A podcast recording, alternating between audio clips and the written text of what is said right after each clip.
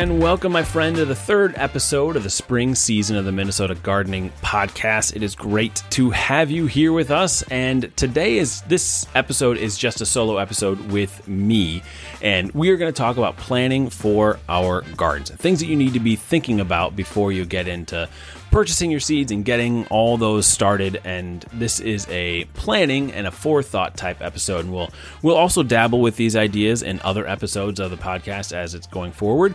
But for this one, we're going to talk about planning specifically for newer gardeners. So this is a really good one for new gardeners, and everyone can make sure to listen to all the episodes of the Minnesota Gardening Podcast. This is a full season that was released on March 1st, first day of meteorological spring. And uh, there are nine episodes, and they range from indigenous seeds to starting seeds, a full, incredible tutorial on starting seeds. And we just have great guests, and I highly encourage you to listen to all nine episodes as we go through there. So, this one is just me, and we talk all about planting our gardens.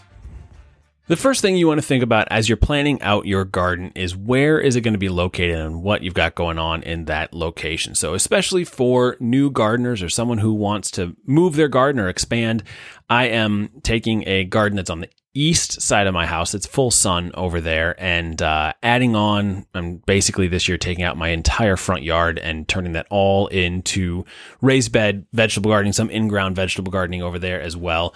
But the reason for that is that I just want more space to be able to do more preserving and grow more of our own food so that we can help make the world a better place and do our, uh, not necessarily our part, but to do what's right for us as a family. And so we are going to dramatically expand our vegetable garden and some uh, flower, cut flower gardening as well. But all of that will be happening this summer. And those on Minnesota Gardening will be able to follow along with that. But as you're planning out where your garden is going to be located, the number one thing you need to figure out is sunshine. So you need to have at least 10 to 12 hours of sunshine a day in a location. So you need to plot out that sun and make sure that in the growing months, there is plenty of sunshine for your vegetables to grow. There are many plants that need a lot of sunshine in order to get big, healthy vegetables and to uh, stave off diseases and things like that. So, sunshine is the number one thing that you need to look at in the location of your garden. The number two thing you want to look at in the location of your garden is the soil. So, my house has just terrible soil. When it was built in the late 90s, they uh, hauled up, they loaded up all the topsoil, hauled it away, and we're just left with rock and junk and nastiness. So, our soil is not great to grow in, especially if you want to grow any root vegetables or anything like that. So we grow in raised beds for that reason. So you need to take a shovel, stick that down in the soil, and see if it's something that you can work with. If that soil looks healthy, if it looks good, um, if it's something that you can grow things in, then you're great growing in ground and you're golden. But if you uh, have a lot of rocks, if it's nasty, or if there's any contamination issues that you're concerned about, raised beds are a really great way to go. And if you're starting gardening, highly recommend starting with something that's four by eight, four by 10, something like that size for a beginning type of garden. Don't start too big or else you'll overwhelm yourself and get frustrated.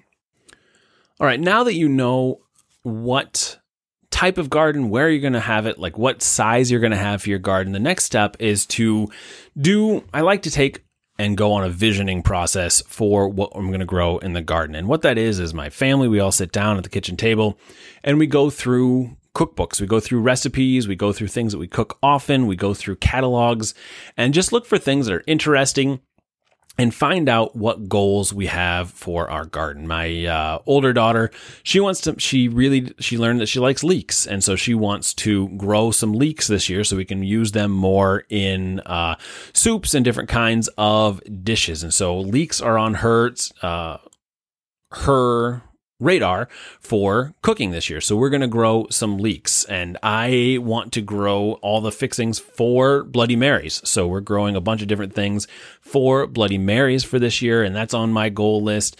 My younger daughter has uh she has a lot of goals. So we're doing we're working through those as well and so it's really exciting. So go through there's a, a worksheet at minnesotagardening.com in the show notes for this season that you can download and it's got a visioning worksheet that you can just grab that sit down with your folks and um, and figure out what you'd like and what makes the most sense because it's really important to start with the, with goals and start with the end in mind for how you want your garden to roll out this year. It's a really great thing And then from there, you can start to decide and plan out your garden. There are two basic schools of thought on planning out your garden. And the first is uh, not in my wheelhouse, that is to say the least. But some people, and I'm super proud of them that they're able to do this, they take and plan out every square inch of your garden and know that you're going to put the radishes in this quadrant and know that you're going to put the carrots back here and the tomatoes over here, those kinds of things. And that works really well for some people it doesn't work for me because I, I get a general idea of what I want to grow and if I've got enough space to grow it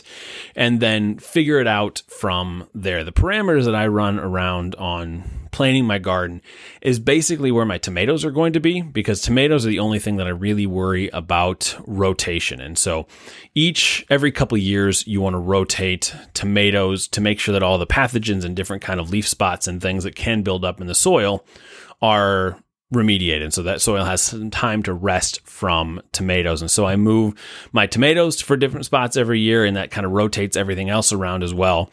But I've got a spot where my Brussels sprouts grow great. And so they always go there each year. And so that type of thing happens. And this really comes with time and it comes with years, uh, a couple years of just learning how things grow and how much space those green beans need in order to uh, really do well. And the fact that those radishes they need to be thinned out and how much space they can grow within each other in order between each other so that you can get good sized radishes for yourself and get a good idea of those things, which you can't really learn until you get into it and you start to see how those plants react in your specific garden and how well they grow. So go through a visioning exercise, figure out what you want to grow, and download the spacing guidelines so you can have a good idea as to what will and will not fit within your garden. Now, the actual purchasing of your seeds is one of the most fun aspects, at least to me. I love getting garden catalogs. They are, those seed catalogs are like my lifeline in the terrible doldrums of winter and how everything is, uh, where my brain's at at that point. And it's just really good to get into the planning phase of what I want to actually grow. And so with planning of varieties and exactly what you want to have in your garden. If you're new at gardening, don't worry about the variety so much. Just pick out a green bean and you'll see if you like it because it's really important that you love what you are growing and you continue to love each year more and more what you are growing because if you're not loving what you're growing then it doesn't make any sense like i um, I don't grow Swiss chard because I know some people absolutely love Swiss chard. Super pretty, the rainbow Swiss chard, but it just tastes like dust, and uh, I I don't like it, and nobody in my house likes it, so we don't grow Swiss chard.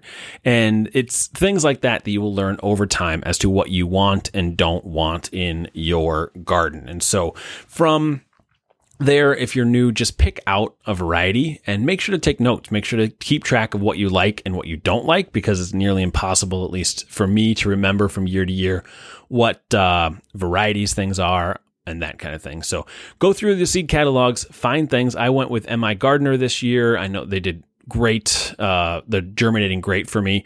Um, also have a lot of seeds coming from Seed Savers Exchange. So it's a good plug to make sure that you recognize this is a full season of podcasts all dropped on the first day of meteorological spring in 2022 and all about seed starting and spring gardening.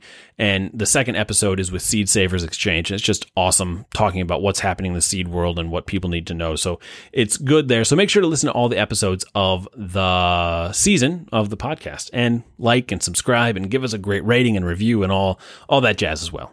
The last part of planning our garden that we're going to talk about today is timing. So, planning out your time. So, this is something you really need to think about as you are working on getting seeds started, especially. And so, there are longer season plants that need to be started in February each year. So, your long season uh, onions, you've got celery. So, the onions that you want to have and grow into big bulbs. Those are long season onions. There are snapdragons, things that take a long time, start from little bitty seeds, that kind of thing that need to be started in February. Then in March, I start my cold season. So the you'll hear it termed as brassicas often. So cauliflowers, broccoli, cabbage, those types of guys that can stand some cold so that they will go out before the uh, frost free date. So those will go out before then. Then the middle end of March, I do a lot of other things, uh, a lot of flowers that time of year, things that will are intended to go out around the frost free date, but can maybe handle some some cold.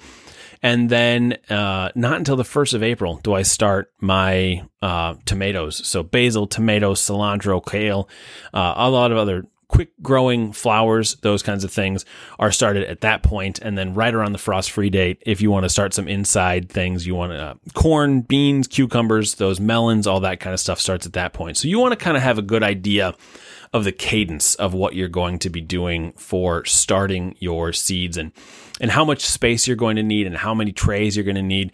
Those are all really important pieces to uh, to know and understand as you're getting into seed starting or getting your uh, garden ramped up for the season. So that's a couple aspects of planning out your garden. If you want to take a deeper dive and learn more about these kinds of things, we have a it's been a lot of fun. We have a cohort of 2022 seed starters. It's a $47 cohort. It's a course that has a bunch of videos all about seed starting, lets you know exactly what's going on, what you need to do, and then also a community alongside of other people who are starting seeds and growing things alongside you so we can ask questions and we can talk through things. We have live chats every once in a while. So you can find that at minnesotagardening.com and you click on courses uh, and then you'll find that. So thank you so much for being here for this solo episode all about planning out your garden.